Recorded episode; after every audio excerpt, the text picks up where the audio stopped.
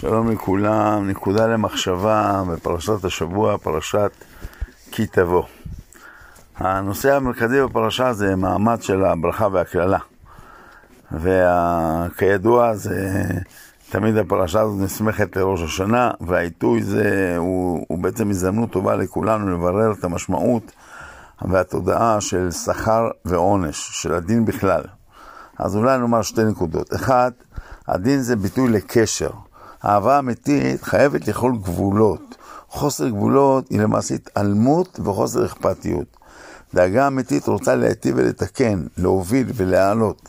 שכר ועונש הם עדות על קשר.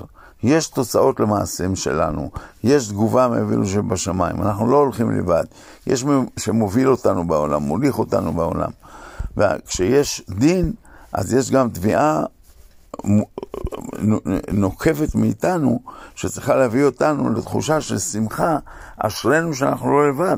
אנחנו נתונים להתנהלות, אנחנו לא נתונים להתנהלות של חוקי הטבע, אלא יש לנו קשר חי עם ריבונו של עולם, שמאהבתו שהוא אוהב אותנו, מורה לנו דרך התורה וטובה מאיתנו ללכת בה.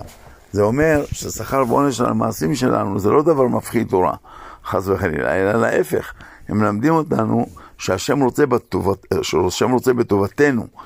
מי שלא מקבל שכר על מעשיו הטובים ועונש על מעשיו הלא טובים, סימן שאין מישהו שדואג לו ואין מישהו שאכפת לו ממנו. אפשר להוסיף על זה גם כן שדווקא העונש פועל על תודעת חיי התורה שלנו איזו פעולה פנימית עמוקה. העונש בעצם מורה לנו שהדבקות ברצון השם ובמצוות שלו זה לא עצה. תחשוב על זה, אם בא לך תעשה, אם לא בא לך לא תעשה, אלא היא מפתח לכל החיים. איתה החיים פורחים, ובלי התורה אין חיים. בלי התודעה הזאת הדבקות נשארת רפויה. כביכול, החיים שלנו תלויים בדבקות שלנו בבורא העולם. אה, ואתם הדבקים בהשם אלוקיכם, חיים כולכם היום. אז באמת פעמים מתוך רצון להרגיש את רוממות הימים הנוראים ואת קרבת השם שבהם, אנחנו נוטים להדחיק מעץ הצידה את נושא העמידה בדין, ולדבר יותר על יום ההמלכה, השם מלך, השם מלך, וכן הלאה.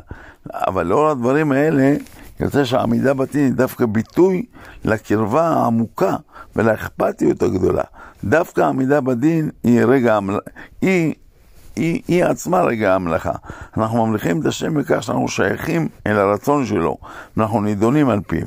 זה הקיום שלנו ולא דבר אחר.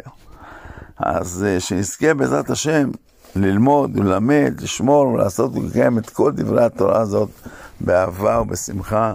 אמן כן יהי רצון. שבת שלום ומבורך.